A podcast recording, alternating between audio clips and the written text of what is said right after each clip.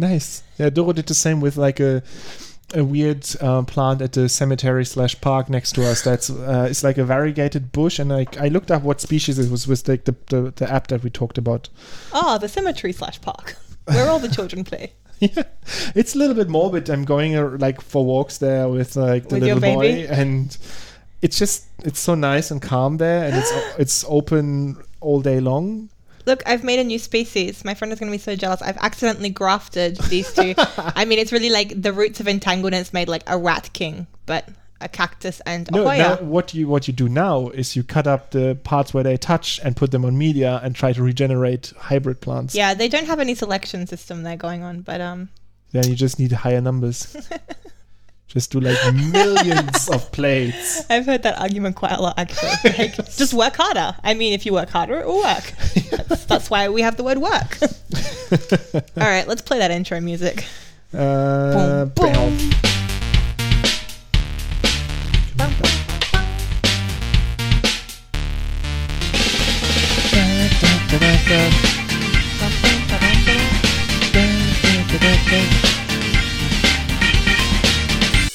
Hello, babies. I mean, you're going to get sued at this point. Like, this is just, it's I becoming problematic. My thing is going to be that every episode I start mimicking another podcast. I don't think I listen to enough podcasts at the moment. I'm really stuck on a couple of them, and it's just like Yeah, you always listen to that thing where people die. my favorite murder. Hello and welcome to my favorite murder. I mean, it's just so good. Like, it's so it's so terrifying. I still prefer my favorite plant over my favorite murder. I don't know. It's it's really like it makes me aware and think of like how will I fight the murderer when they come for me? Like, how will I not go into the forest? How will I? The fun thing is, you probably won't. That's the thing about murderers. They get you in situations where you think you're all prepared and then you just fucked. No, but it gives like sort of certain clues. So, like, I mean, for example, if somebody grabs you and they're threatening you, it's very terrifying. But if you have the chance to get out of the car, it's always better than letting them go to a second location. Like if they're aiming a gun at your head, it's still probably better to like leap out of the car than to. I, I mean, I don't know if this is actually true. Please don't take my advice if you're ever in a situation. But like this is kind you're of helpful. going to get sued by like murder victims. I mean, it's kind of reassuring when you hear these stories of like these like mass murders, these like absolute psychopaths, they're, they're serial killers, and then somebody escapes basically because they were just badass and they just like kept on fighting. So this guy is like trying to rape and murder them or trying to whatever, and they just keep on going and somehow get away. And this is kind of like maybe I just have to keep fighting. okay, this I is listen to irrelevant. much nicer podcasts where they talk about horses and drawings of horses. Bojack. yeah. Mm. Okay, guys, welcome to Plants and Pipettes. We are now going to talk about some plants, and Yoram is going to present a paper today. Yeah, but but we but but but but but but but there. Oh gosh. It's the paper of the week. It's, the, paper, of the week. It's the paper of the week. It's the. It's the paper. No, I'm sorry, Yoram. You've got to make this faster. I would like to have a vote. Can you? Yeah, I, I also vote, and then unfortunately it's a draw. We need a third person in the podcast to resolve these things. it's not a draw because your vote counts more than mine because you're a German, a white man. it's not Your funny. vote is only seventy percent of my vote. It's funny because it's true. All right, what's the paper of the, The week. week? Yeah, actually, like this morning, I was like, "Ah, this is very chill." Now I'm like, "Ah, this is way too slow." So yeah, I'm next next week. We're looking forward to the dubstep version of this jingle. Paper of the week. It's Wop wop wop wop. Okay. My Sorry. paper. We promise pa- not to sing for the rest of the episode. Um, no, I, I will not promise that.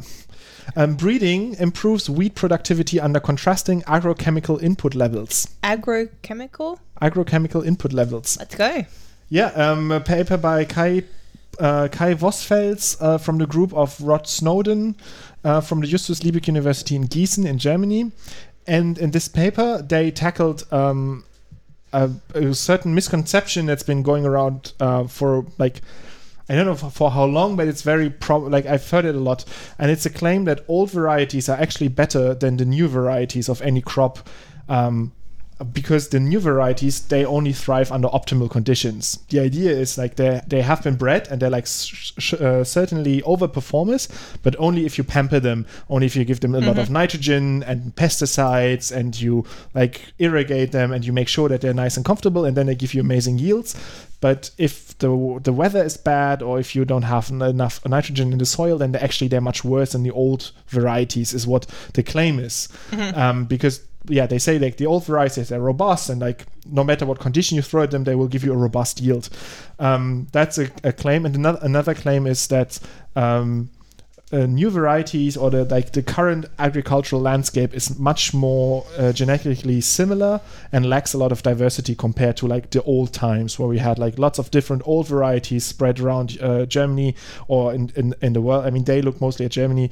Um, so yeah, But I can understand the thought train on this one because we have put so much effort into, for example, tomatoes. We've put so much effort into making a tomato that's very big, very red, very, let's say, juicy. These are like the three criteria.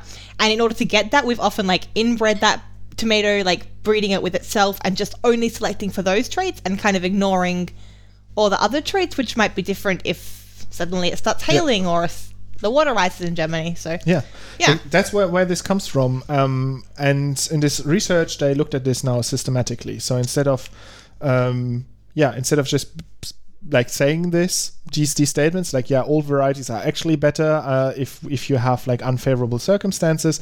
They looked at this now, and so if we're talking about circumstances, in this case, it's it means nitrogen fertilization and chemical plant protection, which includes fungicides, insecticides, and some growth um, behavior.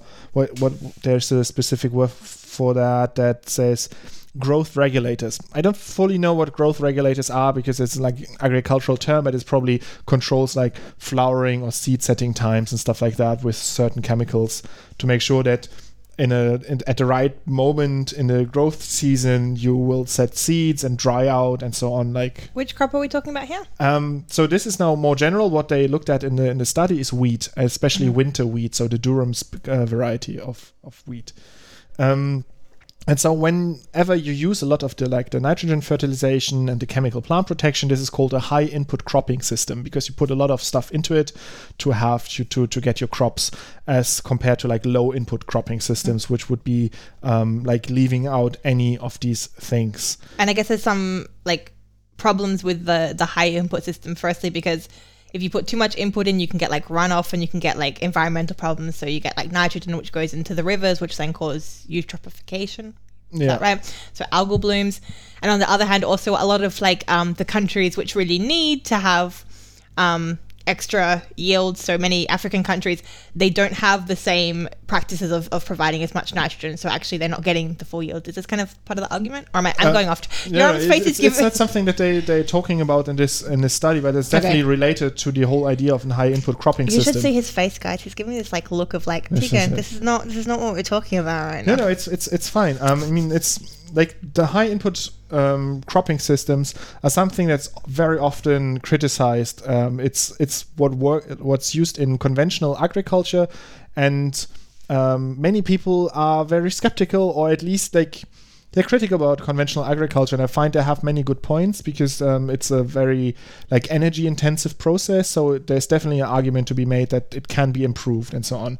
Um, in this case, they just looked at the idea um, of yeah, is it are actually like the the new bred varieties are they actually not the best thing that we can do because they are not as robust and don't perform as well uh, on low input systems. Um, and in the introduction of the paper, they, they cite another study that claims also uh, that it was from the same year. So the study was not really a response to this other paper because the they did the experiments already in 2015. So it can't be a response to that thing, but they still use cited that in the introduction. And that is it's a study from Italy um, from Kahiluoto um, et al. It's called the decline in climate resilience of European wheat, and they looked at um, field data and said now with climate change, the European wheat varieties are not as performing as well and are not as robust. And they make the claim that um, it's because they're all too genetically similar. They're all just like very similar varieties, and they're not prepared for climate change. Is their claim? Although they did not use any genetics in their study, so the claim of high similarity of the varieties is very unfounded. Um, but um, this is sort of this is something that was published in in PNAS, the other study, and uh, the study that I'm talking about now, um, sort of the response to that is from Nature Plants.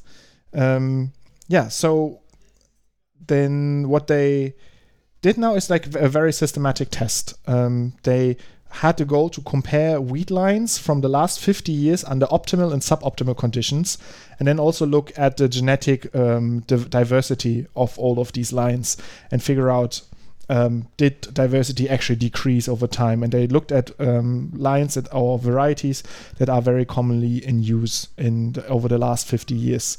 Um, and they're all so-called elite lines, so all of like the, the best production lines that were at, at use at a specific time of um, in the time time period.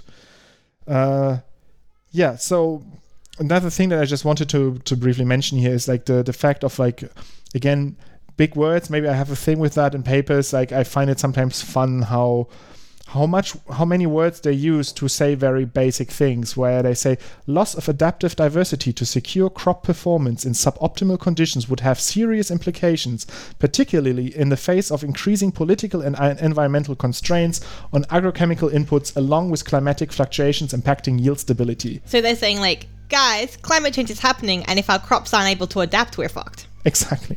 That's Take exactly what it's message. saying. It's like four lines of text. It's very hard to put the phrase "we're fucked" in a paper, though. No, so you've got to really like you. A lot of the words just come from working around this like "we're fucked" phrase, I, mean, right? I, Like, I translate it to we need diverse cropping systems to react to changes in climate change and that's climate still quite long. and towards a more eco-friendly agriculture that is more and more regulated because they also mention like the political political things of decisions where certain plant protection chemicals are outlawed over time so a system that relies on in this case for example our favorite glyphosate which will be outlawed eventually in, in Europe will have implications for the cropping systems because it's part of current systems and it has to be replaced. And you can only replace something like that through a diverse um, crop perform like diverse I think it's like it's often a thing in science where we're we're trying to highlight how important our research is, and we're like nobody understands. Like you really need to know about how like a etioplasts develop into chloroplasts, and you can't say it, so you're just adding more and more words to be like, like it's really. You just want to say it's really, really, really, really important, but you Yeah, just like yeah. add like more and more complex phrases in the hope that the complexity will somehow like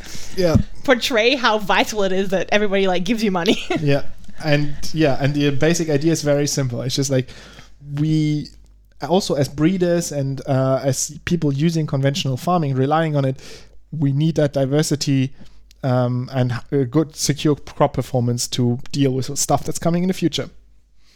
So what they did um, they looked at these elite cultivars from the last 50 years and they looked at a ton of different um, properties. They looked at grain yield so how much grain you would get per area um, yield components which is i think looking at different like t- uh, uh, what makes up of the yield. So how much grain how much straw in case of wheat um, harvest index. It's, it's another quality plant height plant biomass flowering behavior grain quality characteristics disease resistances and ph- physiological parameters including leaf area photosynthetic potential. These and are all things that are very interrelated in the plant as well. yeah, and Yeah. they're all define the quality of a variety, um, how tall it grows, and all of them have like different optima. Like uh, for for example, for the height of of wheat, for a long time when it was used as straw, uh, when animals were still used in production in production, it was important to have high growing uh, wheat so you could use the straw for your animals. With the rise of tractors and the decline of animal use, you need didn't need as much straw, so the the wheat was bred to be shorter because the shorter it is, the more robust it is against wind, um, and all of these things have like different sort of things that we consider good over time. Um, and so that's also why why they changed over time, and, and they looked at all of them to have like a complete picture of how good these varieties actually are. Um, and yeah, and they grew them side by side uh, in multiple locations uh, over two years, uh, two growth periods. Um, all, I think in five locations in Germany, and from tw 2014 to 2015, and from 2017 to 2018 is when they grew them. And the conditions that they used were, first of all, a high nitrogen um, soil with all chemical protection. So that means fungicides, insecticides, growth regulators, and good irrigation. So enough water, enough nitrogen, uh, protection from anything that could harm the crop, like fungus, uh, um, like um, fungus or insects or anything. And these are sort of the standard conditions in conventional farming. So this is sort of the the uh, not not really the control, but the the, the starting point. Um, then they did the same, like high nitrogen, all chemical protection, but with bad irrigation to simulate drought. Um, then high nitrogen and no fungicide with good irrigation, which would sort of be ecological agriculture that doesn't spray the plants with chemical protection, but still uses fertilizers. And then low nitrogen and no fungicide, um, which is sort of a low input cropping if you wouldn't put anything on your field for the growth season. If you have a soil that's very low in nitrogen and you can't make up for that with fertilizer, and you're also not spraying anything. Um, so this is sort of the, the worst condition for the plants to grow on. And then they had a low nitrogen all chemical protection system, which is very unrealistic. Nobody would s- spray fungicides, but not uh, put out fertilizers. But this is in control to make sure that there are no compound effects between like the nitrogen and the fungicide supply. And they did that on 18,000 full-sized yield plots between four and a half and 12 square meters, and they measured in total over 200,000 trait values. So it's a massive study. It's like it's very big, um, and uh, paints a very nice and complete picture. And hopefully they had a nice data analysis. Yeah, they actually I, I sent you a link earlier, a picture earlier that's that will come up in a minute. So the results that they looked at is I know I remember that. So I have a little joke to enter, enter the results. Oh god. Who is the head of the School of Stati- Statistics? I don't know. It's Your principal component analysis. Oh no. Did But- you make that up or did you Yeah, find that, up. online? I made that up.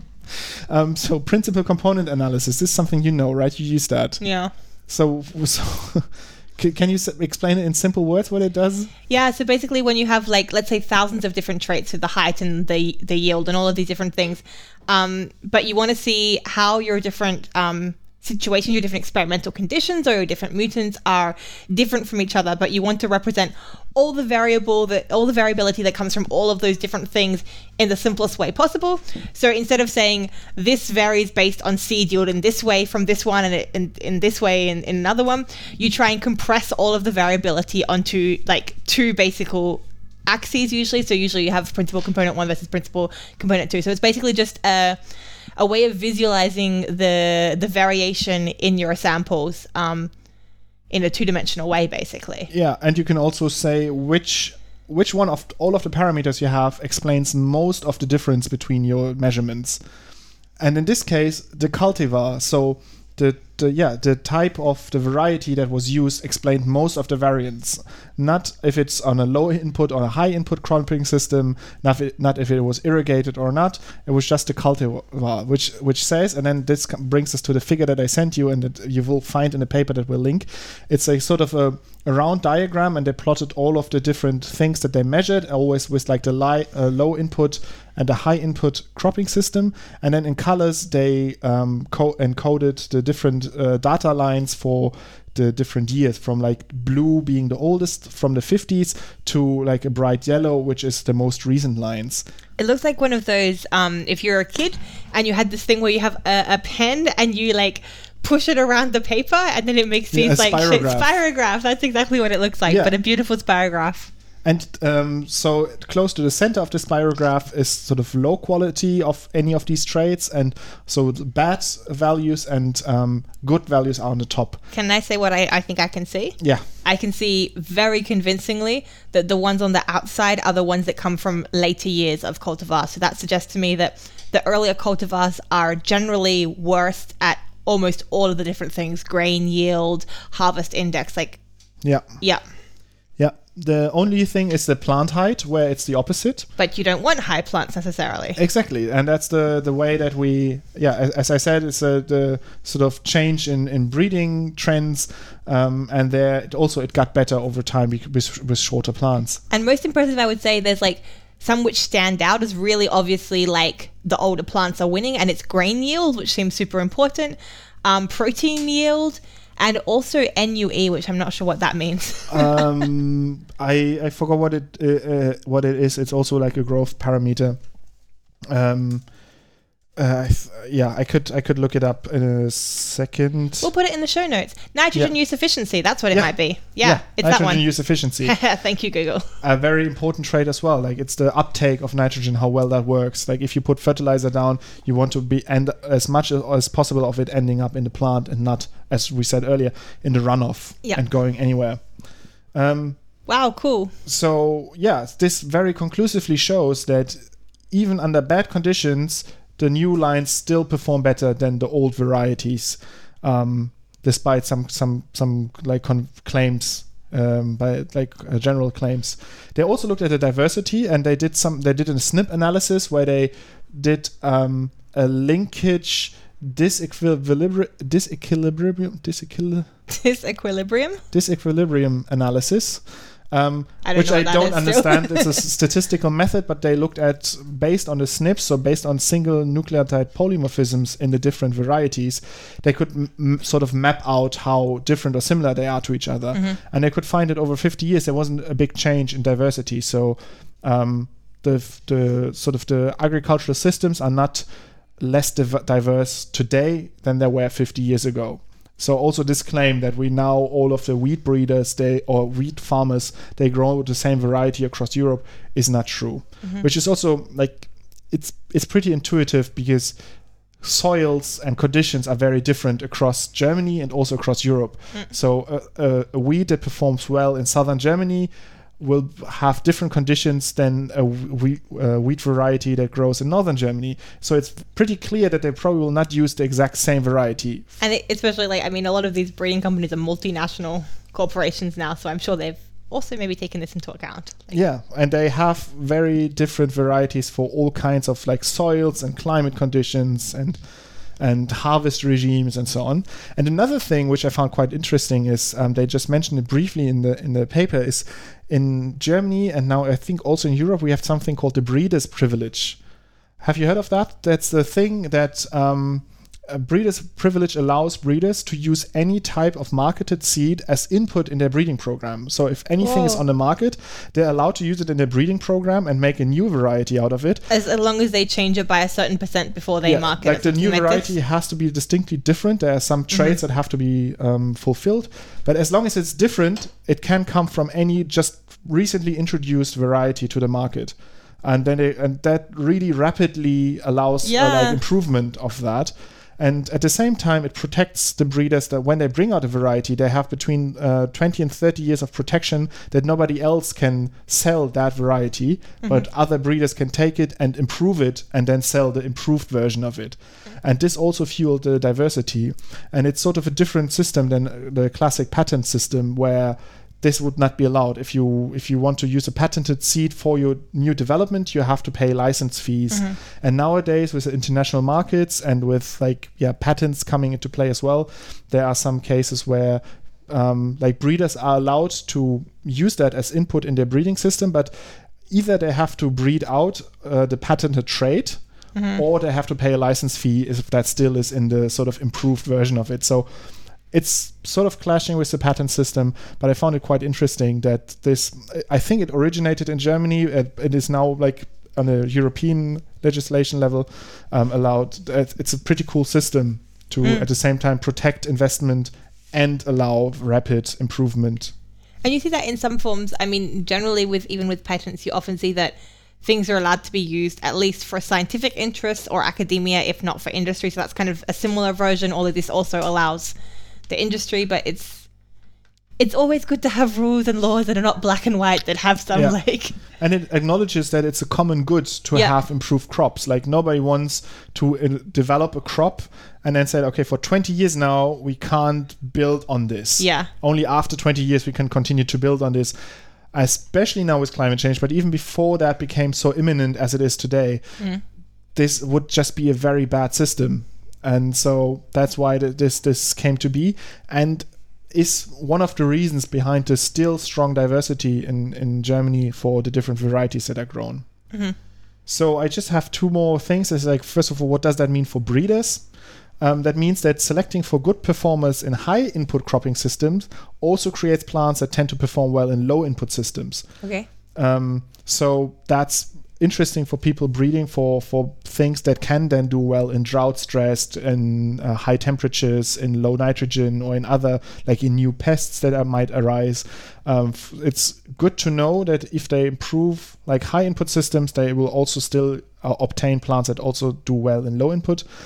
Um, and part of that is also that during regulation these varieties are tested under many different circumstances and only if Mm. they perform well on all of them they are allowed to enter the market so Sure. it's sort of inherent in the system that you won't have a new line that will be worse than previous lines Mm.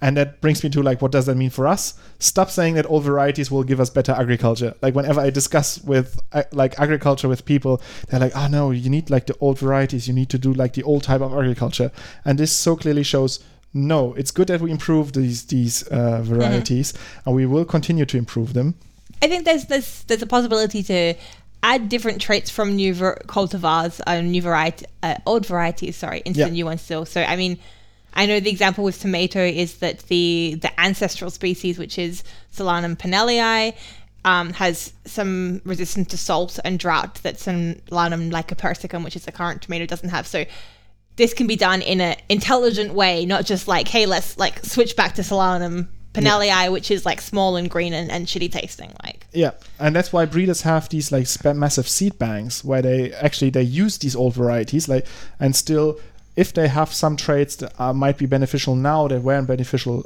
uh, before or during the breeding time and then they cross them in or it's like that. the the alternative medicine medicine thing. Like, the, the breeders know that it works. Like, they know that that's a good trait, so they're gonna also include that. They're not gonna just like throw away that really good old trait. So then they're like, you Yeah. know, like.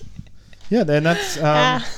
Does anybody else follow my crazy train of thought there? no I don't get quite get the alternative medicine thing Oh, like I mean, like yes, like this old, this older form of medicine does have valid properties. Your tree does have medicinal properties, but also we do know that. So, like the modern ibuprofen or the modern X has been built from that. So it's not like yeah it's not like anybody's saying that doesn't have some good properties. We're just saying, yeah, we know that, and we've taken those good properties and put it in the new product, Exactly. which has also got eight thousand other good properties, including that you're now not eating bark. Like Yeah. this is like the extra. Yeah, absolutely. That's exactly how it is. Like they they have these massive seed banks uh, in Germany, but also in the world, and um, where they then can use this even bigger diversity from like older varieties to introduce that into their their breeding.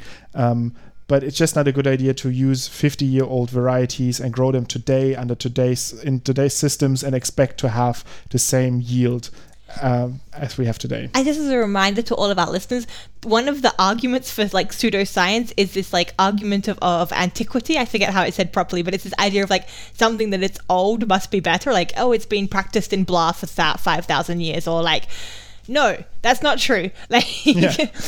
like, women used to have to give birth to children without any drugs and without medical assistance. That doesn't make it objectively better. So Yeah. this Yeah. is like one of the the common arguments in pseudoscience. Like, check your science. Yeah, and acknowledge that we we came a long way, and we built on lots of things that we had before. And some things are shit now. We're not going to disagree with you, but yeah, and we we're not at the end of it. Like nobody says that we're at the end of this development. Like, 2019 was the year that everything became perfect, and from then on, we've, we've peaked the, as the a. towing now and everything, like everywhere. it can't be better than this. I think the authors deserve a really big shout out for this really beautiful graphic. We'll put it in the show notes if we can, or at least link it I because think we yeah, can link it. We can link to the paper where it's in because uh, yeah, it's it's like a very nice way of visualizing. I mean, data is super difficult to show, and it's a very nice way of showing this multivariate data in a yeah. a very convincing way. And as I said, like I haven't read the paper, and I could look at it and like And it just has tell. like two figures. This paper, like they did some, oth- like they have this figure, and they have another figure for some statistical ana- analysis that they did. That I, to be honest, did not fully understand because like these statistics are not my strong suit. But um, yeah, they managed to compress this like massive experiment into this very one very comprehensive. It could figure. just be a whole lot of heat maps, you guys. Like my paper has eight thousand heat maps, and I hate heat maps. So whoever made this beautiful picture deserves a pay rise from their boss. That's all I'm saying. cool. And then, uh, with that, we move on to the next segment.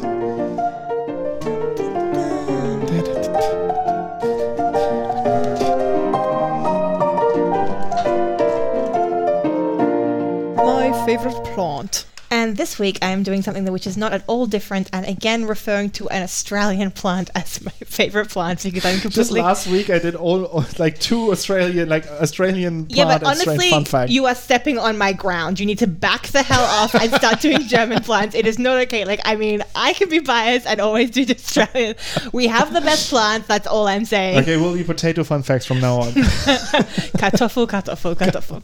um, no, this is actually I I found it originally on Science Daily, but it was referring to a study that came out in bum bum bum PhytoKeys this year. Um, and it's about an enigmatic, this word really drew me in, an enigmatic new bush tomato from the Australian monsoon tropics exhibiting breeding system fluidity.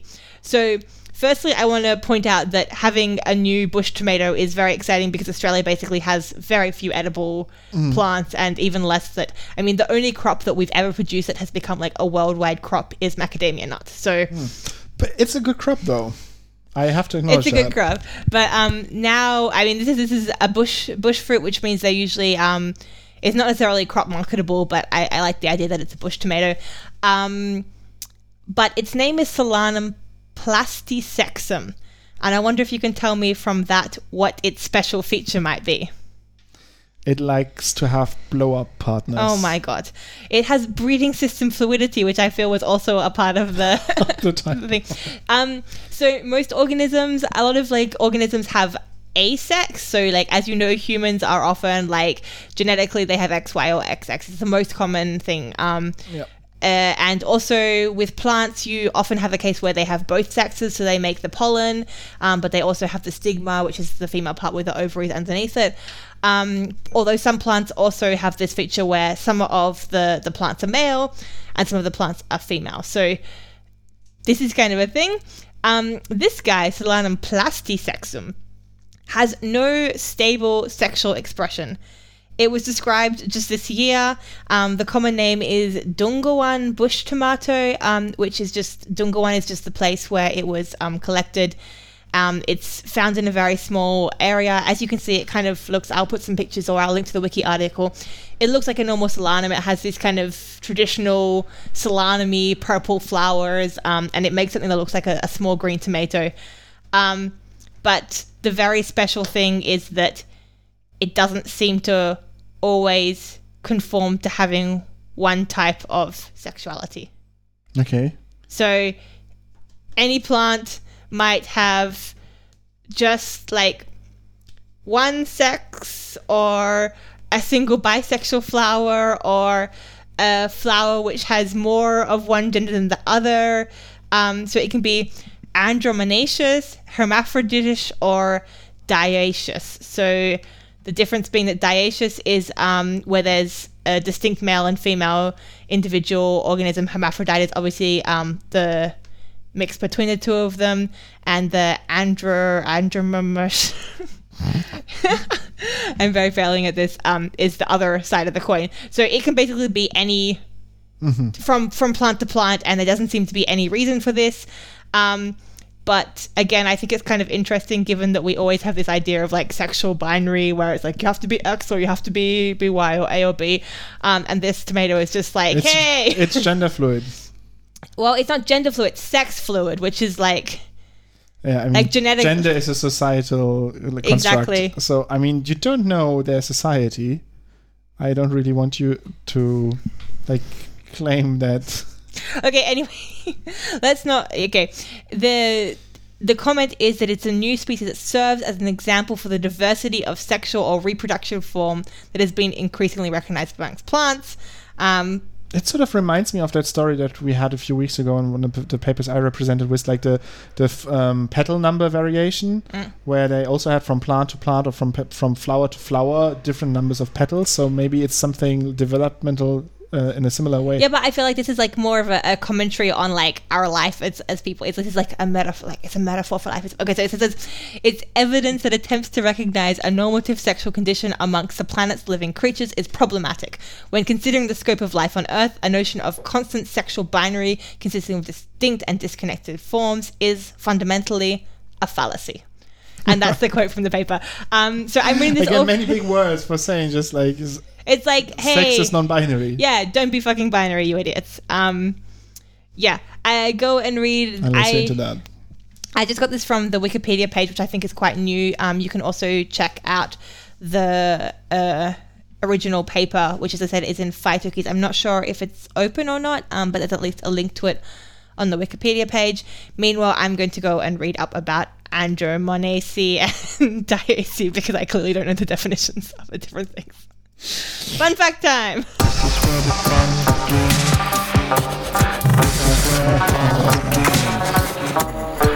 is where the fun begins. This is where the fun begins. I can start with a, a cat fun fact, which apparently is not true. I got sent some really cool thing about a cat that was watching security cameras and then saw a mouse in the security cameras and then went and caught the mouse, like in the building. No. It's not true. Apparently, it's photoshopped and Reddit knows it's fake. But I was super excited that It cats. sounds pretty cool, but just knowing my cats, they but I super like the idea of cats using technology. yeah, but they don't have object permanence. Like if, if I don't think if they I mean, I couldn't do it. I couldn't see something on a security camera and then know like what the image on the screen was in relation to an actual physical location. Probably Yeah. even in my own apartment, let alone like yeah in an institute. But I was super impressed by the cat, and then my friend was like, "No, it's a lie. Like that's clearly photoshopped." Okay, let's do real facts. yeah I have a fact that is that uh, ducks and rice they go very well together. Okay. if you imagine like a double fried duck and no it's not just that i'm hungry there's a, a thing like a good article on national geographic um, about um, a type of rice farming that heavily involves duck farming as well Oh wow. because ducks are really good for rice fields. Like they, they first of all they swim on the flooded fields, um, so it's a, sort of their habitat. So if you're growing ducks also as a crop or as to, to eat them, um, it's nice that you can grow them somewhere that f- where they feel happy, which is on the rice fields where they can swim. They eat the algae, small weeds, and insects, so they are pest control for the rice, and they poop in the water and fertilize the rice at the same time. Um, so it's a very nice um, combination of uh, two, f- two sort of two agricultural products. Combine them, and you have a, a system that's much better and much more robust. Um, and this this technique is called the integrated duck rice farming, um, which is always a good thing to drop at parties. I like also the word integrated makes it sound just a little bit more professional. It's like, yeah, my, Um, my ducks sleep where my rice is. Yeah, it's no, I'm an integrated duck rice farmer, um, which is also used now. Like the same concept, the same idea is used in South Africa, where in vineyards they use runner ducks for insect control. So the runner ducks are running, and there's like the all these videos where like they open the gates and you have like suddenly hundreds of thousands of ducks like running at full speed out of the farm into the into the vineyard, which looks really fun because like these elevated uh, running ducks on two feet. Um, so they're using that concept. And Japan is even going one step further. They built a robot duck for rice fields. Um, Nissan did that. Isn't the whole point of the duck that it poos on the fields? no, the, the, they, they took the concept of a swimming robot that sort of takes the, the small weeds and algae from from the water and filters that out and sort of cleans it without having actual ducks. Where I don't really see the point because just use ducks. Well, I, I, was actually wondering if the ducks pooing could also be a biological problem because I mean we've we've seen this in Europe where people taking um more like manure straight from farms like with organic farming or practices often you can actually transfer things that can have disease potential Yeah. like E. coli and stuff. So maybe the ducks themselves pooing directly on the rice, like if it gets in with the grain, I don't know. Yeah, I don't yeah. know. It could be potentially an, an issue from from what I've read from the articles is that they they used to do this and sort of got out of fashion and now people are rediscovering it. So it might be that they're rediscovering it for like different reasons, not maybe for efficiency, but for sort of like um, pesticide free farming or something like that. That with a toll on yield, or I don't know. Um, but yeah, I, I mainly found it through the robot duck story, and then from that sort of traced back to the original thing from on National Geographic. Um, we'll link it. It's quite it's quite nice. It has pictures of ducks, which is always a plus to me. Um, I have something else which is not really related to plants at all. Oh, I have one plant fact first. So there's the 1000 Plants Initiative, which was looking to basically just do large. You mean your flat? um, has a lot of plants. they're beautiful. Um, there's Easily a a 1,000 thousand. plants in shut up, shut up initiative, um, which is an international multidisciplinary consortium. But basically, they have been trying to genotype 1,000 plants with a focus not only on doing your standard model plants, but trying to get a really wide range of plants, which has obviously a lot of um, value. So, like looking at medicinal plants and looking at like all things across the whole phylogenetic tree, which will help not only, I mean, it's this idea that the sum of the parts should even be greater than the individual parts because then you'll also get information about evolution and phylogeny from this. And I've heard a rumor that this is going to be published soon or is just being published in Nature, the first um, 1000 plants.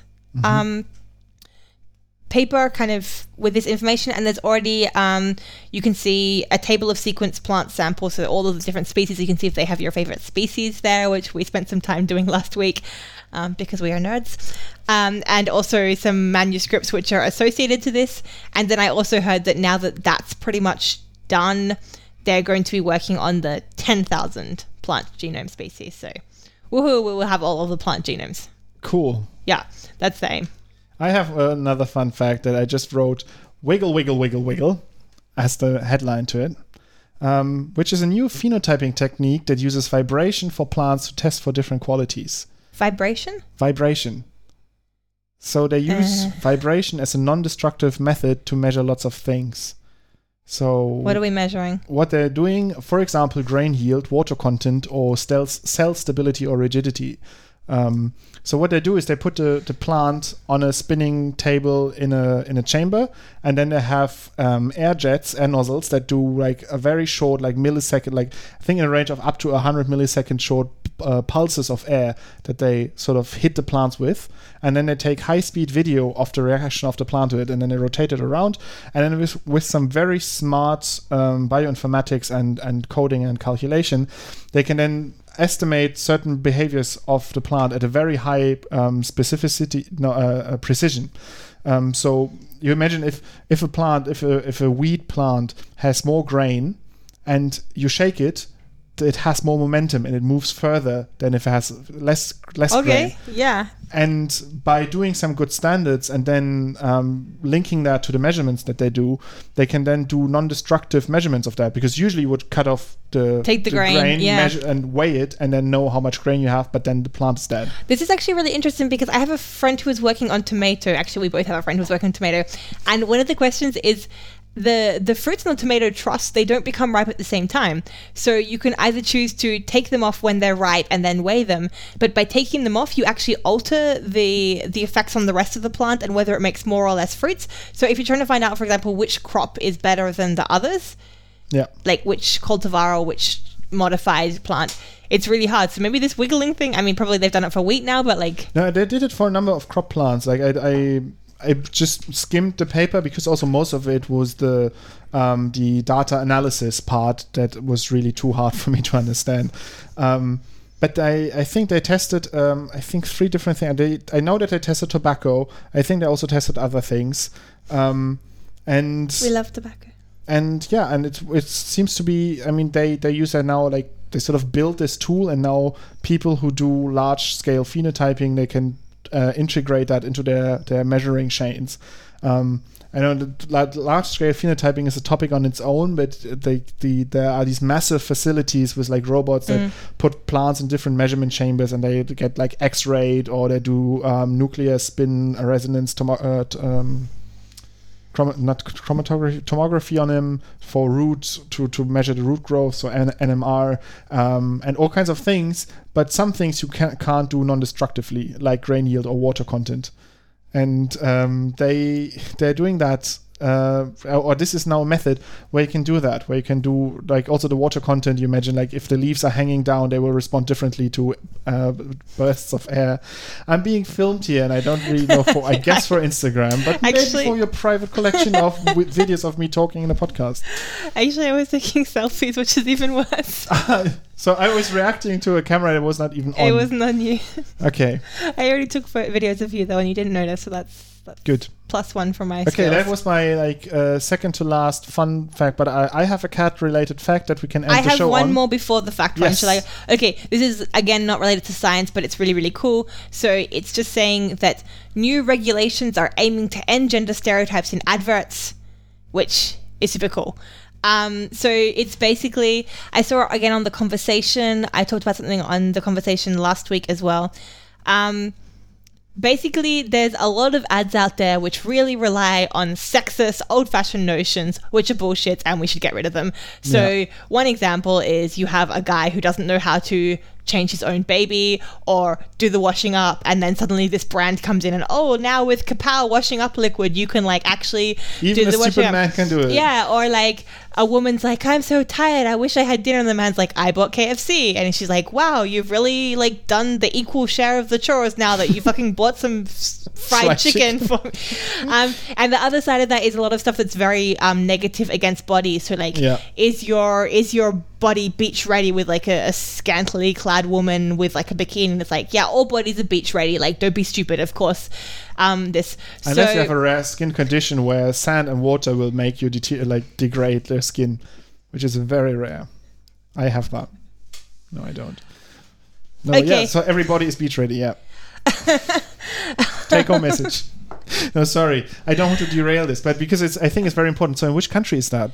Uh, uh, uh, uh, um, the, dun, dun, dun, dun. Because it I, certainly isn't from Germany. We have a lot of sexist advertisement. I want to say it's the UK, but I honestly I read this the other day and now I, I forget. I'm sorry.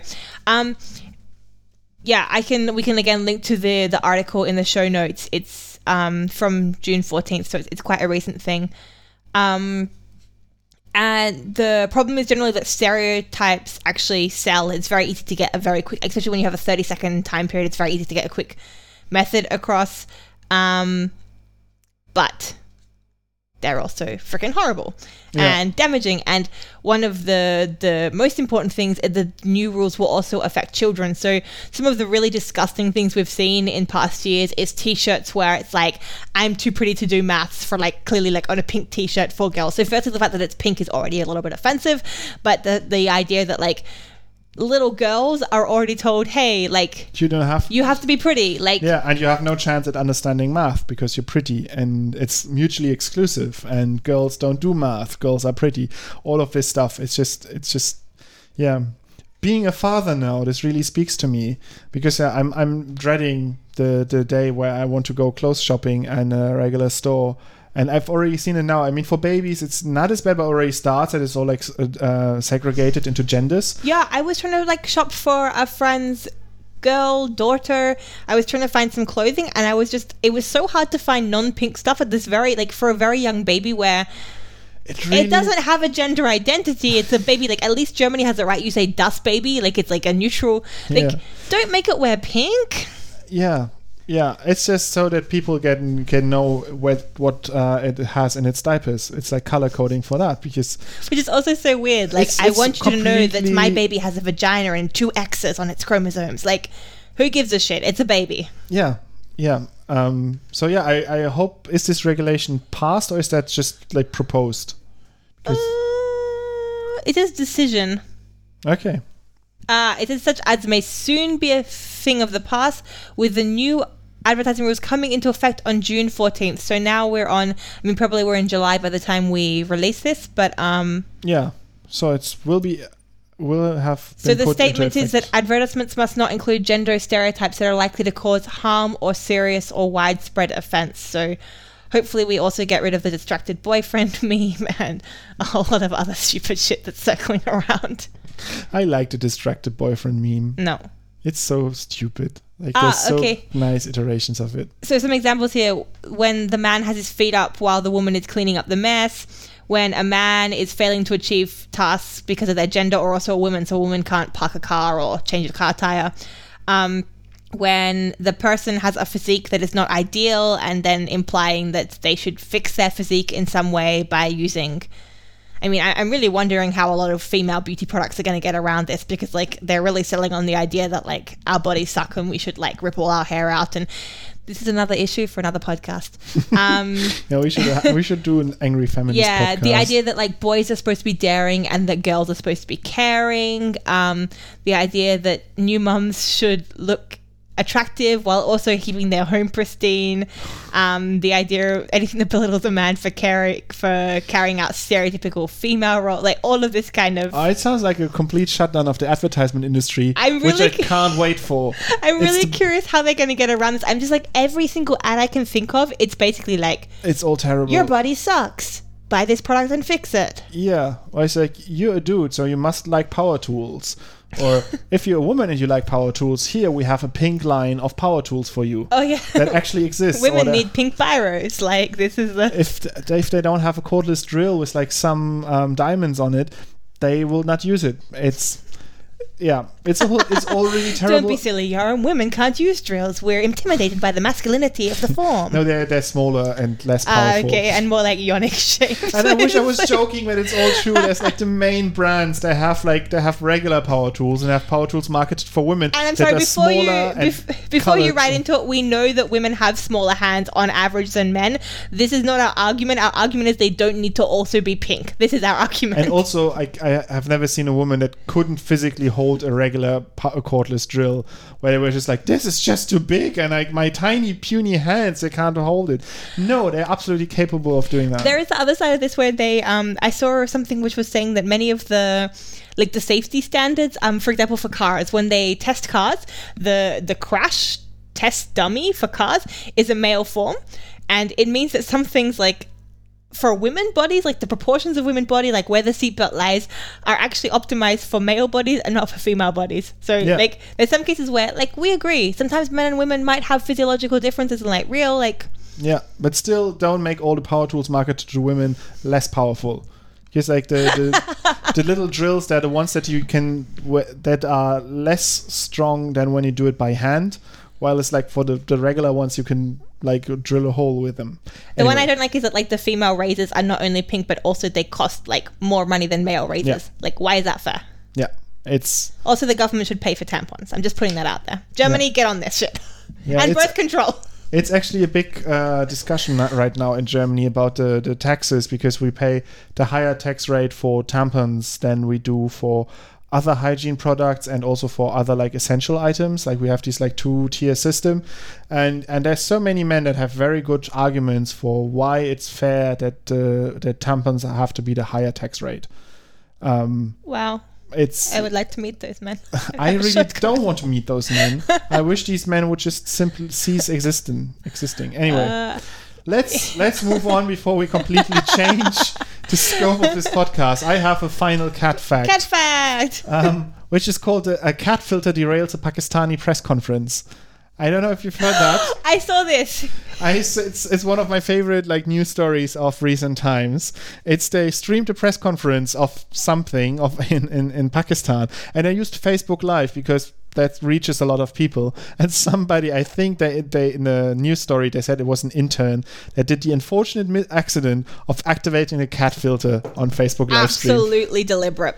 Like And the intern was not getting paid and was pissed off. Like and it was it was going for a while. I think it was like ten or fifteen minutes before they turned off the cat filters. At this, like for ten or fifteen minutes, they were broadcasting the politician with like cat ears and a cat nose, and talking about serious stuff. the thing is, and I'm sorry, I'm going to be a little bit ageist here, but if it was like my mother, who in my last Skype conversation spent like three minutes trying to find the camera while her thumb was over the camera, like the intern is probably like a 20 year old person who completely is aware of how to use Instagram and can even use Snapchat, which I don't know is a mystery to me. so I don't think they accidentally turned it on, and if they accidentally turned it on, I don't think they couldn't work out how to turn it off. I think it's just very, very cute. Yeah, I, they they said that they have now um, measures in place to avoid that from happening again. I wonder what these measures will look They like. They fired the intern. That's what that means. We have measures. like, put- maybe they put a little bit of sticky tape over the area with the cat filters. like Timothy was punished. yeah, so that's that's it for to all everything uh, for. If you are that ta- intern, please reach out to us. We'd really like to hear from you in the comments. We'd like to buy you a drink of your choice. Just write the word yes if it was deliberate and no if it was an accident. We'll know what you mean.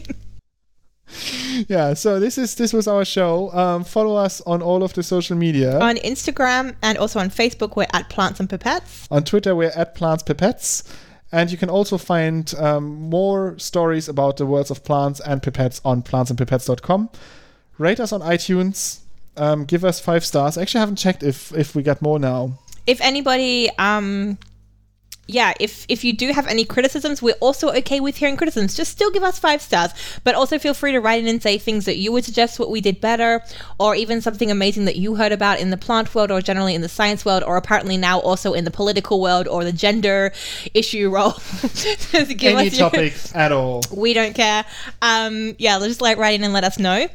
Um, I would really like to thank that we have now 800 followers on Facebook. Um, yeah, you guys are amazing. if we get 1,000 followers, I'm gonna make your arm dress up like a Chlamydomonas and give make a video as a Chlamydomonas. I don't even know how that's supposed to work. And like, I'm happy. I, I have no shame. Everybody who knows me knows that I have no shame. But I just can't physically imagine a clammy costume. I think there's green face paint involved, and you'd probably have to um, shave your beard to make it more like chloroplast shaped. I mean, the the minimum is that you have like a headband with these little like wavy flagella coming off it. That's like the bare minimum. we'll see about that. So yeah, um, Tell tell, your all your friends. Tell all your friends about us if you want to see me as a clammy. Um, and uh, if you wonder what that sound just was, Tegan is eating is just eating a lime, like straight up eating a lime. I've, I don't think it's weird to like put out my like my awkward characteristics on the podcast. I don't think that's like that's okay. yeah, I just want people to know that you love plants so much that you're just eating whole citrus fruit. if I loved them, I wouldn't eat them, right? it's it's hatred for plants that drives us. I'm sorry if I'm making weird noises. All right, I think I'll we're try done my for best to filter this out. Um, the opening and closing music is Caravana by Philip Gross. Uh, see you next week.